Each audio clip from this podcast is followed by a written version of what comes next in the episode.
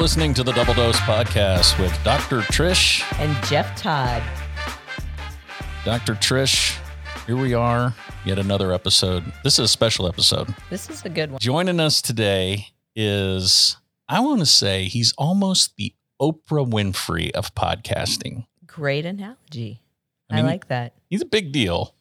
His voice is heard by a lot of people. He's the first podcast I ever listened to. Voice, narrator, producer, and we're going to get into all that because I mean, all these titles, he's just the grand poobah of podcasting, of some of the biggest podcasts that are out there. And when we started Double Dose, we never wanted to be pigeonholed into just medicine or just one thing. We wanted to be able to talk to anybody we found interesting, and this guy's definitely there. So joining us now is Mr. Lindsey Graham, all the way, I believe you're in the great state of Texas, right? Dallas, Texas, yes. So Dr. Herford, and this kind of came about a little bit randomly. I follow Mr. Graham on Twitter, and one night I tweeted him and said, hey, you know, you probably have every podcaster in the world that tweets at you and asks you to do their show, but you miss every shot you don't try. So I'll just say, hey, you want to do our show? And then he wrote back pretty quickly, made fun of me and said, well, I don't know anything about your podcast because all you do is talk about blenders on your Twitter account. And I laughed really hard at that because it is the last time I was on Twitter, I was complaining about a blender I bought. And then we emailed, and now he's with us. So now we want to pick your brain. We want to understand kind of what you do, you know, and I'm going to start things with, you know, how did you get started in podcasting? You've been asked this 1,000 times, I'm sure. I have been, but it's a good story, and I'm glad, you know, still to tell it again. So the shorter version is that I got fired from my insurance company job and had an opportunity then to kind of reassess. And I've always been interested in audio. I'm a musician and composer and have this little studio that you're seeing me from. And so wanted to see if, you know, maybe a career in marketing from which I just got fired isn't the best thing for me. But let's see if I can't turn something I'm passionate about, audio, into a career. And I started by teaming up with someone who wanted to do something similar and had experience in audiobooks. And but we both had an interest in podcasts. This was in 2015. So about a year after Serial had kind of changed the podcast landscape and made it much more mainstream, even though way back in 2005, I had a small podcast about the Dallas local music scene here. But we decided to make a podcast, and audaciously and naively, we decided to make a audio drama. So not even an easy talking heads chat show like this one, but a full on multicast, completely sound designed and scored audio drama, pretty much a TV show for without the picture. It was called Terms. It was a political thriller, and it came out right before the election of, or right after. It was written before the election of 2016.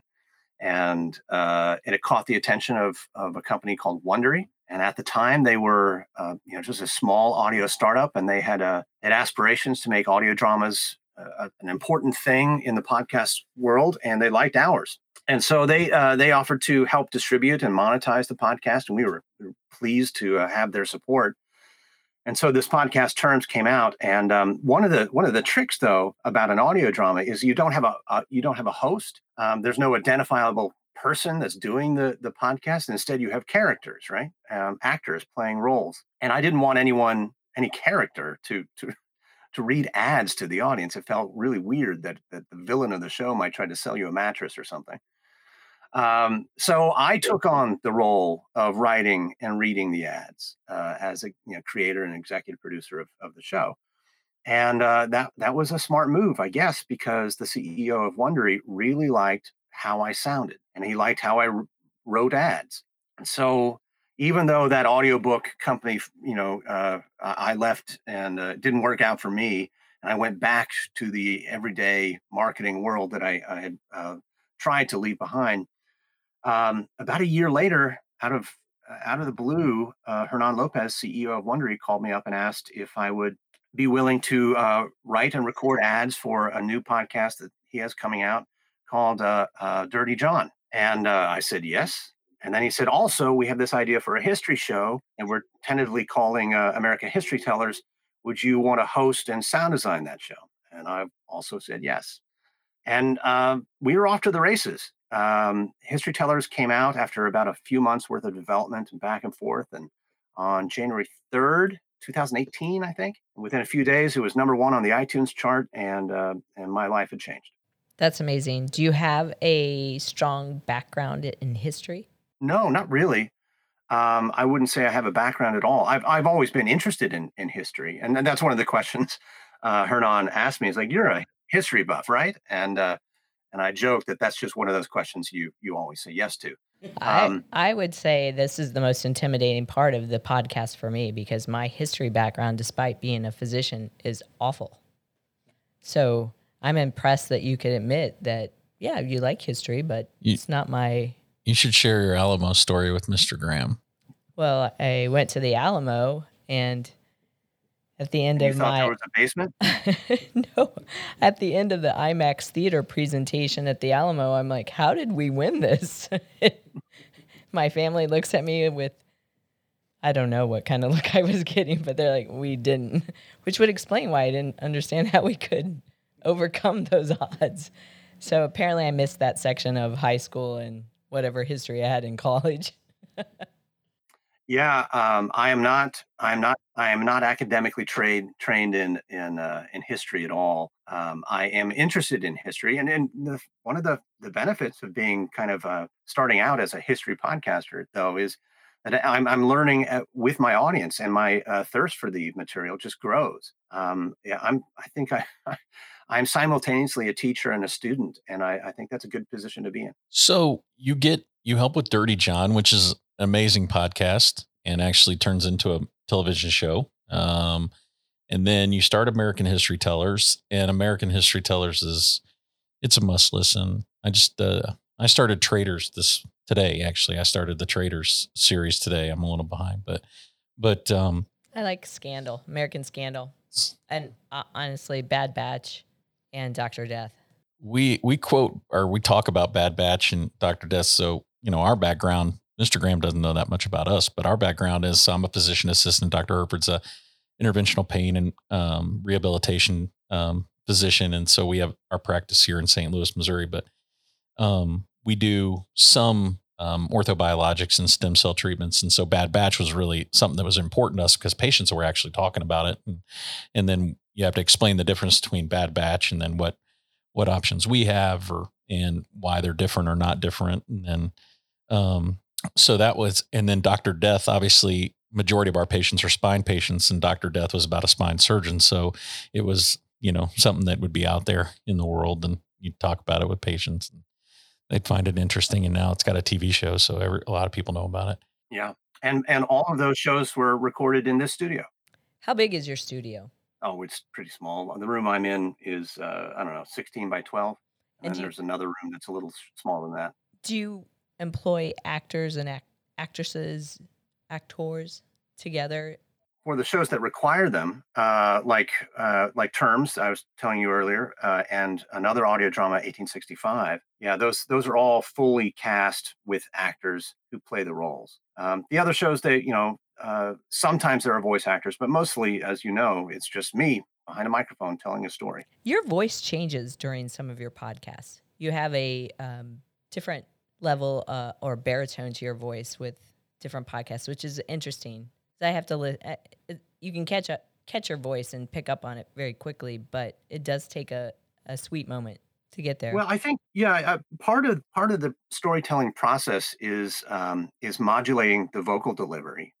Certainly in the reenactments, I have to differentiate characters because there is only me doing them. And usually there's only two, which is good. We try to keep the character count low. It'd be harder to differentiate between me voicing 5 people. But even then, I have to, I pay attention to pitch and pace and intensity, and even outside of the reenactments, in the narration, I try and pay attention to the same thing. Because sometimes this is a reflective moment, or sometimes this is an exciting or terrifying moment, and you want the narration to feel that way. You want it to be emotive and expressive. So I also, you know, sometimes I'm sick or I've got allergies. And I definitely do sound different. But yeah, most of the time it's on purpose. So you're an actor in essence as well. I guess I would say that, but I never intended to be. You know, that's not something I aspired to. But yeah, and more, I really enjoy the acting side of it. I just did the newest series on American Scandal is going to be about the Pentagon Papers, and so I recorded an episode just yesterday. And there was a scene in there that I really enjoyed. I really enjoyed playing it. It felt real, and it allows me to improvise a little bit. I improvised quite a bit, actually, off the script. So yeah, at this point, I'd say I am, you know, a voice actor. On your daily production, our weekly production, you're putting out American History Tellers. You're putting out American Scandal. You have the new daily show, American History Daily. I think I get that name right. History Daily. History Daily. And then am I missing any that you're putting out daily? There's another weekly show called Business Movers. Well, Business Movers that's right. So, I mean, how are you producing all this content? Do you live in that room? I mean, we do an hour of content every 2 weeks, and it takes me roughly 2 weeks to turn around one of these and edit it and kind of get them posted. I mean, how are you producing this much content? Well, it is my full-time job. So I've got 40 hours at least a week to apply to this. And at this point, I have 3 other employees who help me out. I've got 2 sound designers, full-time sound designers and sound editors, and now a chief of content who's assisting me in making sure that the writers that we contract are putting in scripts on time and well. And Wondery is doing the same thing for the shows that they own and produce. And those are History Tellers, Scandal, and Business Movers are all Wondery-owned shows. And then History Daily is something that I do through my company, Airship. So yeah, there's a team. You know, there are producers and assistants and writers and editors and sound designers and a whole bunch of us now. But we are still really efficient. Also, I've had conversations with other podcasters and who are putting out stuff at this level, and even people at Wondery. We seem to be able to crank stuff out at a clip that feels a bit unusual for the industry. I don't know if that's actually the case, but people seem impressed by how much I'm doing. I'm impressed. How did Airship come about? Well, when I left that audiobook company, I was and got that call from Hernán. I needed some sort of little entity to contain my business, you know. And so that's what I came up with. It's just an LLC to contain my work. But since then, like I said, it's grown, and I'm really happy about that. And we have all the plans to grow further. So yeah, This is a question that Dr. Herford and I were kind of trying to understand about the business side of podcasting, which you're on up to your eyeballs. Is the plan someday that Airship might become its own Wondery? Because I think of Wondery as this container that has all this content and these shows, almost like a network. Would Airship become its own network at some point, or what do you think that develops into? Yeah, well, I think you can look at Wondery or many other companies and see a good model there. So who wouldn't want to, 3 years or 4 years after starting it, sell to Amazon for $300 million? It's a nice upside. So, yeah, there's some upside to it. Yeah, exactly. I envision Airship as becoming a broader company or a company broader than just me. Right now I am involved as talent in most of my shows, and I don't need that to continue. I can certainly work as an executive and a creative behind the scenes instead of in front of the mic. So yes, I envision Airship as becoming a bigger network of shows that aren't necessarily me or aren't necessarily history. And we'll try to grow as much as the market will let us. Can podcasters in general, people who are interested and who have a good story to tell, contact Airship and say, hey, I have this idea.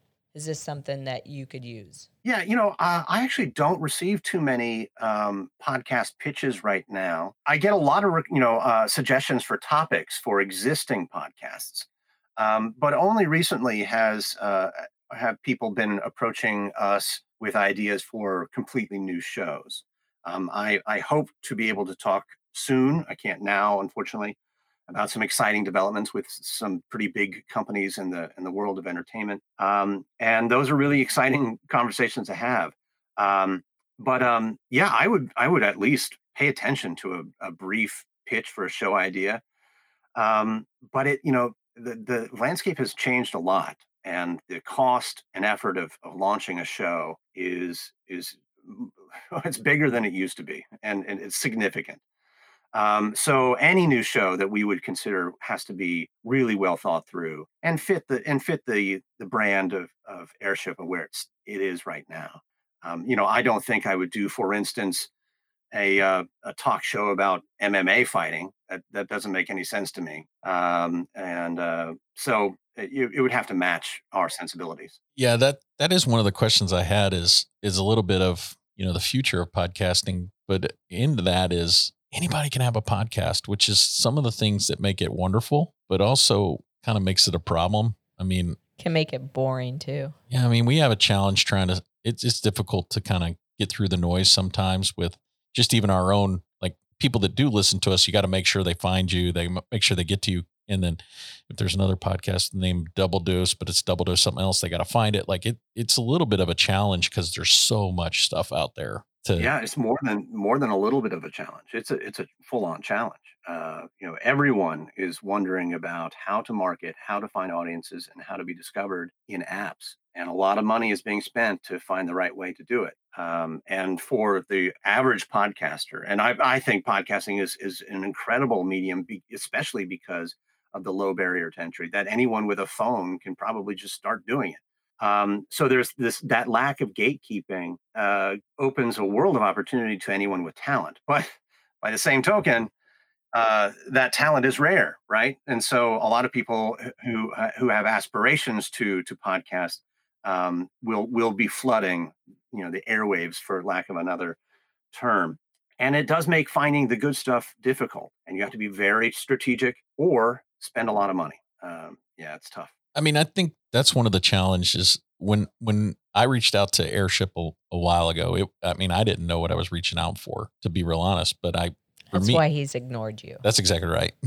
But in my mind, my logic was, hey, listen, I think that we've got two semi-intelligent people that can have a decent conversation and can potentially hold a conversation. But in my mind, I was like, the big advantage of company would be having people that could feed us guests or feed us questions that we don't even think of, but we can ask them if somebody said, hey, ask this question, or this is something I want to know. I felt like we could put it together in a way, and with support, you'd be able to do it. Cause it leads to a question I have for you regarding, you mentioned that you have writers, cause that was the other thing. I'm like, creating content is time consuming, sitting down there and you're recording it, but just writing your scripts and coming up with your ideas. I mean, where does all that come from? Well, it comes from, in the beginning, you have this idea of a show, and you don't know exactly what it is, but it can be very off the cuff. American Scandal, for instance, was an idea that I had, but it was driven, by a need, because I was working full time and narrating and sound editing American History Tellers at the same time. And I was losing all my nights and weekends. And while American History Tellers was amazingly successful, it would be really risky to give up my career after I had already done that and failed, and become a podcaster. And so I thought to myself, if I had a second show that was even, half as successful, then I could kind of balance the risk and then maybe perhaps become a full-time podcaster. So that was the reason for the show. And I looked at the market and I said, well, American History Tellers is successful, and people just seem to love true crime. Is there something in the middle, an American History show that kind of deals with true crimey stuff? And so I put together a pitch, and this pitch was, it wasn't a shiny PDF or a PowerPoint, presentation. It was an email that I sent to Wondery. Now, I had an in already, I was a trusted collaborator with Wondery already, and that was certainly a benefit. But I just pitched, this idea of American Scandal, and they said, "Yeah, sounds great. Let's do it." That was it. You know, so in the beginning, the show is just a loose collection of ideas, but then it becomes a real enterprise, and you have to work on the development. Now we have to figure out what actually is American Scandal, and we would struggle for weeks until we finally kind of identified a singular central question that any American Scandal topic has to address, and that is, how did this happen in America? And how did they get caught? Or get off, or not right, get caught. Right. Yeah. Someone has to have stakes. There has to be an authority. It has to be. It can't just be. In the early days, we were thinking, what about the DC Madam? And if you remember anything about that, it was a prostitution ring. And at the end of it, I felt that it was just tawdry. It wasn't scandalous. It didn't rise to the level of interest that I wanted in the show, because ultimately, a bunch of rich politicians had sex with women, and the women got in trouble, and that's not. That's not a really engaging story. But Iran-Contra, that's a scandal, right? Clinton Lewinsky. So, yeah, right. Although, where is the scandal there? Again, that's getting really close to the edge. And we have to ask the question, how did this happen in America? And it points more to the use of Monica as a pawn. Right. That's the scandal. And as ruining someone's life for a political advantage, and we tried to focus on that. But back to the answer to the question. Once now we have an idea of what the show is about, and we get into the real nitty gritty of production, and that's finding a writer for our shows first, and then putting together an outline, and then reading the first script and hating it, and having to tell the writer that we hate it, and hopefully, here are some constructive reasons why we didn't like it and where it has to go, and rewriting some things. And, in the early days of all these shows, I was rewriting quite a bit. Now I don't, thankfully, because we've got a pattern, a formula for much of this stuff. And the writers are more experienced. You use the same group of writers traditionally? Often, yeah. I mean, you once you train someone up and once someone's gotten good, you don't want to let them go. There's a cost involved in bringing on someone new. There's probably across all my shows about 12 writers that keep coming back. And there's new writers all the time, but there's a group of experienced ones. How do you vet the facts in the script? So you have writers who submit things. Who's fact checking? Yeah, well, almost every show has a producer who is also doing some research and in being informed on the topic. Many of the weekly shows that put out 48, 52 episodes a year do not have a dedicated fact checker. We rely on the writer to be ethical and the producer and me to try and catch anything. And of course, we don't always catch everything. And listeners tell us what we've missed, and we fix it as soon as possible. It's not a perfect system. And, it's bigger shows, like some of Laura Beale's shows, most recently, like Bad Batch. Those are heavily fact-checked, but they have a much bigger budget and a bigger audience and bigger stakes. I mean, they're more reporting. It's original reporting. And ours relies a lot on kind of pre-checked, pre-fact-checked history. And we're not a current events or breaking reporting show, so we get by about it. I think our desire for accuracy is rigorous. Good. And many people ask us because those shows have these reenacted moments in which you might say, how could you possibly know what was said? And at the end of every show, we tell you we don't know what was said, but we do know a lot of facts about any one of these meetings. We know that these two people were in the room. We know which room they were in, what day it was on, what time of day, what their general emotions were, what was generally discussed, and we do fill in the blanks. And also, I think everyone understands that in these reenacted moments, with the music and the sound design swelling up underneath it, that it's clearly a reenactment. It's not like a tape recording of the event. Absolutely. And you introduce it as such. Do you have any rules for your podcasting? Are there certain formulas, rules, or boundaries for what you produce?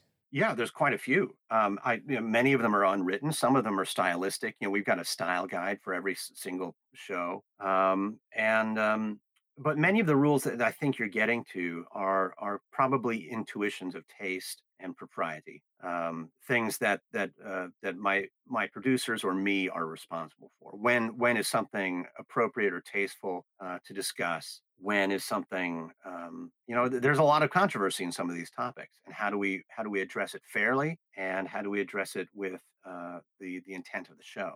We are never really, scandal isn't trying to be scandalous. It's trying to be a journalistic review of something that horrible that happened, so that people are informed. And I think we're driven by that mission rather than titillation. Do you find that one show is your baby more than others? Yeah, like any parent, I can't answer that question. One show is more successful than the other, and one show is sometimes more fun to put together than the other. But one show, was the original. I have reasons to love all of them. A good answer would be my most favorite show is the next one I'm about to create. But no, I don't have any favorites. History Tellers is probably the purest most mission-driven educational show I've got. And it was the first one I came out with, and I love it dearly. Scandal is a lot of fun to do, and it's my biggest success, so I love it. Business Movers is a great topic shift for me, and I'm really enjoying exploring the history of business and these creators and entrepreneurs, and having a lot of fun there. And then History Daily is completely different, beast. And because of that, and because it's the most new, I'm really enjoying it. So no, I can't have a favorite. They're all loved equally for different reasons. Do you listen to outside podcasts ever? Yeah, it's a common question. Of course I do. But I listen kind of, with intent for reconnaissance, really. What is the industry doing? As you might imagine, I spend a lot of time listening during the week, and there are times when I'm done with my day that I just don't want to hear a thing. So I don't listen to podcasts near as much as you think a podcaster probably would. And if you're listening for the changes in the podcast listening. I mean, more and more people opt into podcasts during their work week while they're sitting at their desk working, and now working from home. So I can imagine you want to know what's going to be perceived as more successful to the listening audience. Yeah. I mean, everyone wants to figure out what the next big thing is, or actually probably more commonly replicate what the last big thing was. I listen carefully to anything that gets a bit buzzy, but there's still some really good shows that are old. I mean, I always enjoy Malcolm Gladwell and revisionist history. It's just quirky and fun, and he's got a great way of delivering things, but also his content is irresistible. And some things I am able to find just pure enjoyment in it. I do like your History Daily. I mean, short clips, listenable, perfect. And that may be part of your podcasting rules for that particular show, is keep it under a certain amount of time with the content easy and interesting, so you capture the audience and keep them. Well, yeah, talking about formulas and rules, that show in particular is littered with them. We have a very strict format. We have word counts for every single act. Wow. That the writers have to hit. We have a strict style guide that we've developed. There's if you were to take the skin off, you'd see that the scaffolding, the bones underneath are the same episode to episode, even though the topics change. And that's certainly by design. We have to crank these out fast. But also, I think it's effective. Those rules are there to guide the story and make it the best version of its telling as it can be. I think that would be a great radio listen as you take your kids to school. Honestly, I might have done better with the Alamo had I had. So do you? Yeah, I will be sure to put an Alamo episode out, and I'll let you know when it's coming. I'll need that. Do you believe you can change the future of podcasting with what you're doing, or do you hope to change the future of podcasting? That's content creation. Question. Yeah, I don't think I've ever thought as grandiose as I want to change the industry I'm in. I certainly want to participate in it. But you're better than a participant anymore. What's that? You're better than a participant anymore. Well, thank you very much. But I think, I am participating in an industry that is pretty big and growing bigger year to year. And I enjoy my position of prominence, however it is. But I've never wanted to lead the industry or change it. I think it's changing on its own. It's a beast that is interesting and captivating. And, you know, I know for a fact that many people bemoan the professionalization of the industry, the consolidation that's going on. But at the same time, that's, I think, good. You know, we've got this growing new thing. It's not radio. It's not TV. It's not, you know, YouTube. It's not social media. It's podcasts. It's its own thing, and it's beautiful, and I'm glad to be here. Do you do any kind of pre-podcast preparation on a regular basis with your voice? I'm sure you do sound checks, etc. Yeah, I probably should. This is how much of a, you know, I was just thrust into this career. I never expected to be, you know, a voice artist acting on microphone. And so I probably have some bad habits. I do know that my diction is not especially great. So I've been, over the years, paying more and more attention to how I enunciate. And so I will make some very silly faces while I narrate, trying to keep my cheeks away from my teeth. But I don't do any vocal warm-ups. There are some days in which I realize I have to stop. I'm just in a bad place, or I drank a lot of milk or something, you know. But yeah, there's no real regimen here. And thankfully I don't strain my voice. I've never felt tired. My jaw gets tired more than my vocal cords or anything else. But yeah, I'm sure, one of your, peers in some eye, nose, and throat person will immediately tell me that I absolutely have to do some warm-ups before this. And I will listen. I'm really interested in 1865. I mean, it is literally one of the most enjoyable podcasts that I've ever listened to. Captivating from the beginning. Thanks. I mean, there's two things that really stuck out to me about 1865. Well, and a lot of your podcasts, actually. One, the production is like, it's done so well that you really do visually feel like you can see it as you're hearing it, which is, I mean, that's the music and that's all the other things that go into it. And so is that a goal? Is that a weird question? Let me add on to that. It's almost as if taking what you would read, and to me, I always loved reading better than watching a movie because you could create the experience in your head. And that in particular takes how you would read it and adds an element that there's no way you could visually recreate that in such a way. Yeah, my Edwin Stanton looks so much different than yours. Right. And I honestly have prevented myself from going and looking up what these people look like because I know, like, Edwin Stanton in my head looks like Tommy Lee Jones. And not for me. I don't know why, but having a podcast adds an element to everything you've already created in your head. It's a fabulous way to actually hear a story. That one in particular, if we can just... Well, it's super fun to hear you guys discuss, you know, how you're visualizing, you know, 1865. Of course, Edwin Stanton, the protagonist of the first season especially, is a historical figure. You can totally look him up. And he has an amazing beard, but does not look like you imagine.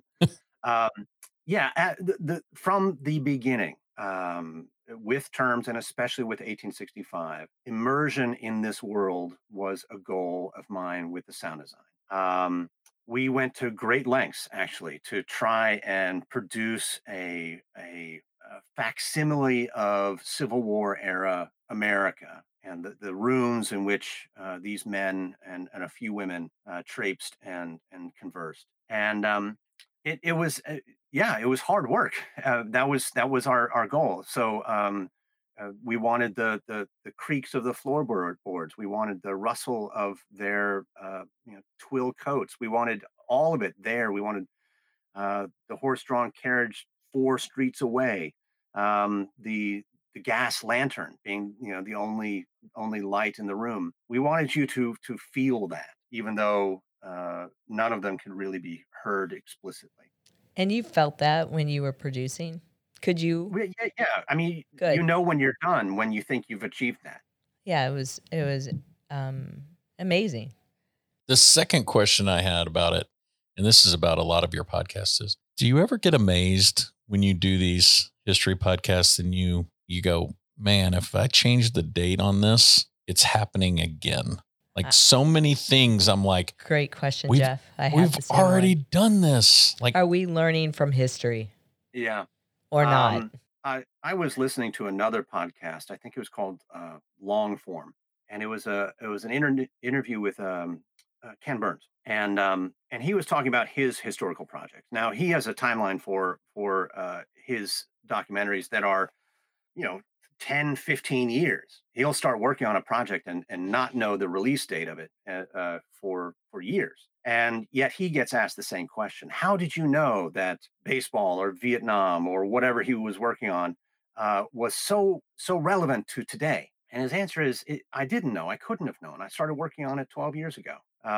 But here's the trick. History is always relevant. We're all people living lives that every generation has fundamentally lived, facing decisions and crises that we've faced before. We haven't changed much since our Mesopotamian roots as a society. And the human species, although everything around us has evolved and grown and progressed, I don't think we have. So that's the realization of history, the beauty and the use of it, is that it's not really a study of anything that was done. It's the study of the people that were doing it. Yeah, it throws me for a big loop when I listen to them, because there's been so many times that I'm just like, my goodness, this is just as accurate today, and they'll record this and change the names, and you won't have to change very much to recreate the exact same thing. Medicine is like that. It repeats itself. What happens in the medical field with diseases and treatments repeats itself. Well, I mean, opioid addiction is probably the greatest example of that. I mean, it's literally textbook repeating itself. They went through the morphine, I mean, it was opium, then it was morphine, and now we're just doing it again. But with different drugs. Our Civil War disease, all morphine. Anyway. So if you had to give advice to a young podcaster starting out who ultimately wanted to make this a career, what would you share with them? What's funny about that question is just this morning, Aaron Manke, he's also a very popular and successful podcaster, known mostly for Lore. He tweeted, and I'm looking at the tweet right now. He said, starting a podcast, here's a list of your most important tools ranked by priority. And we had a small conversation about his first tweet, so he revised it after we talked. Number one, a well-crafted story planned with a goal. Number two, well-spoken, clearly understood speech. Three, a good, clear brand. Four, he puts this in quotations, a soft room, a room that's good for recording in. And five, finally, pricey equipment. The idea, the story, the narrative is number one and always will be. Everything else after that is secondary. And I agree with him completely. If you are a podcaster, even if you're a podcaster wanting to do an interview show like this, there absolutely needs to be something at its core that is well thought, well considered, that is narrative, that connects with your listeners. And the only way to do that is to find the humanity in it and bring out the best stories from people. Lots of ways to do it, but before anyone gets too excited about starting their, their whatever podcast, Lego for Schnauzers podcast, they need to think about what the story is about that and how people can relate to it. Should the podcaster of 2022 expect to make any money off of podcasts? Because I believe the younger generation, and I would have to age myself here, believes that podcasting is a career, such as you've made it. But that's not, with the competition that we have, that's not necessarily the case. Yeah. Going by the numbers, the answer is no. If you ask any one podcaster out of the 2 million that there are, have you made any money? And they'll say no. If you divide that in half and only take the top 50% and then randomly pick out any of those podcasters, they'd still say no. You would have to get to the top 10%, the top 1%, before they would start saying yes. So in terms of sheer numbers of podcasters, it looks grim. But within those numbers, if you carve out all the people who really weren't suited, didn't have the perseverance or just chutzpah to do it right, then the pool gets much, much smaller. And you might really start getting some yeses. There's all sorts of people who do this as a hobby, or for the wrong reasons, to somehow gain attention for themselves and not communicate with their audience. And if we get rid of all of those and we find someone who thinks that they know what story they want to tell and how to tell it well, then probably the odds get much closer to, I don't know, better than 1 out of 5, and probably closer to 50-50 that the answer would be, yes, I've made some money. Now, after that, can you make a career out of it? It gets tougher and tougher. And all the same things that go into any career are factors here. Your connections, your luck, your inbred ability to do certain things, your ability to tolerate failure and change and uncertainty. But it's daunting. I mean, this is almost like anything else. Do you think you'll play pro ball? No, you probably won't. Do you think you'll win the World Series of Poker? Nope, you probably won't. And podcasting is the same. So when Lindsey Graham is not producing, starring in, creating one of these 9 million shows that we know about, what does he do? What's off mic Lindsey Graham like? Well, I've got a wife and a daughter, and I enjoy time there.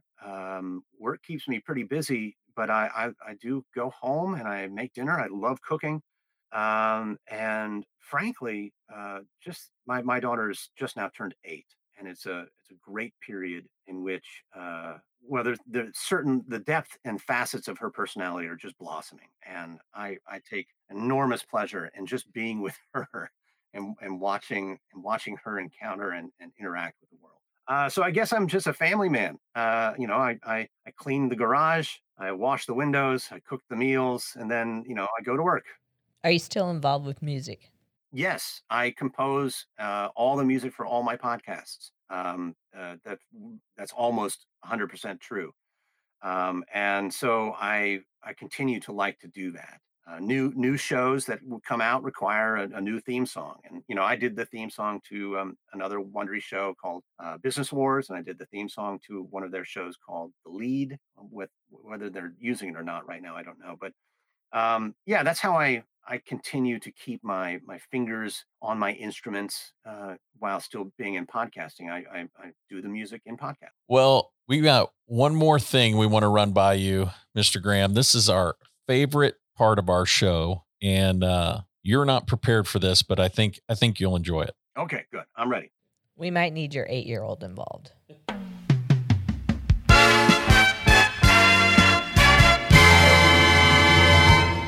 It's time for Getting Hammered with Lindsey Graham. 5 questions, top of mind answer. This is not deep dive stuff. This is just top of mind. 5 questions. You are unprepared for these questions, and that's the way we like it, because we just want to hear what is your first answer when we ask it to you. And they might come back to haunt you. I don't know. All right. So question number 1, if you could have any superpower, what would you choose? Oh, yeah. I should have an answer ready for this. Time travel. I'm a history podcaster. Let's go back in time. It's a great answer. I mean, pretty much every time we do this at the end of every one of our podcasts, I pretty much just go back and make fun of Dr. Herford for her previous answers, because usually our guests come up with really good ones. Her answer to that question was ability to speak all languages. And I told her that she could do that without a superpower. So I thought that was a weak superpower choice. So yours would be a superpower. Time travel's legit. It is legit. Question number 2. What is the weirdest food you've ever eaten? Intentionally. I'm sure there's some others that I didn't know I was eating. I had some pretty spicy cricket tacos in Mexico one summer. I found them enjoyable, except that the legs got stuck between your teeth. I didn't like that. Question number 3. What is one of the things on your bucket list?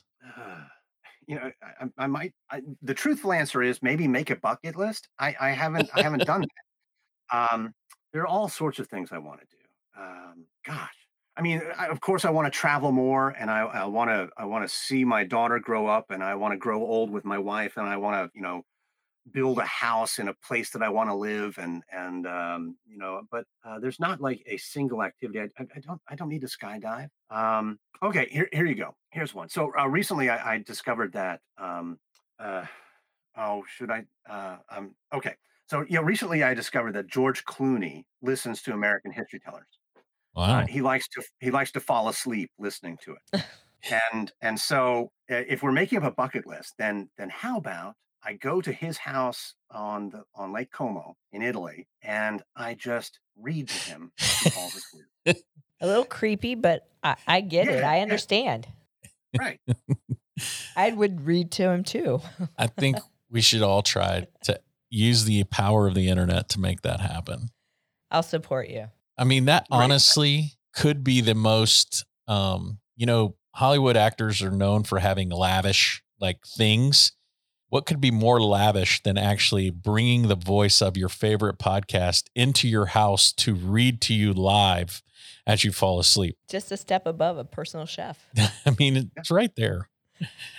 Honestly, great that answer. Was an awesome answer. Question number 4, and I'm really intrigued by this question because of what you do for a living. If you could meet and have dinner with any person who ever lived, who would it be and why? There's so many that would be, you know, super consequential. Gosh, you don't have to be politically correct. No.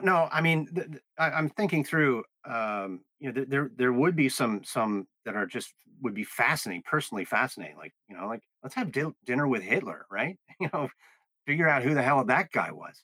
Like that's like number 3, probably number 2 or number 3 people. It's usually Jesus. Then Hitler's actually the second most common answer because people are just fascinated with like, what was that guy all about? Right. You know, and I can understand Jesus too. I mean, let's, you know, whether you're religious or not, let's settle the issue. Who are you? But I tell you, there are 2 people revered in American history, and I think rightly so, because they were extraordinary people who took their responsibilities very personally and made solemn vows to do their best and reached levels of success personally and in this country that I think is unparalleled. So I would be fascinated to sit down with George Washington or Abraham Lincoln, 2 persons who I think obviously sacrificed, in one case, everything for what they thought was a duty to this nation. And I think the idea of sacrifice, of duty, of citizenship on that level is really interesting. But more than that, more than the mission, more than the patriotic lesson, is that these are people who were able to measure themselves in great moments of crisis and uncertainty and deal. And I think that's a... selflessly, a lesson that I want to learn. You know, there are aspects of these 2 men who that I think I would love to adopt. I love that question. I do love that answer. And George Washington, to me, created the current American experience by his behavior and his presidency in the very beginning. Had it not been him or somebody took it in a different way, a totally different country. So I agree with you.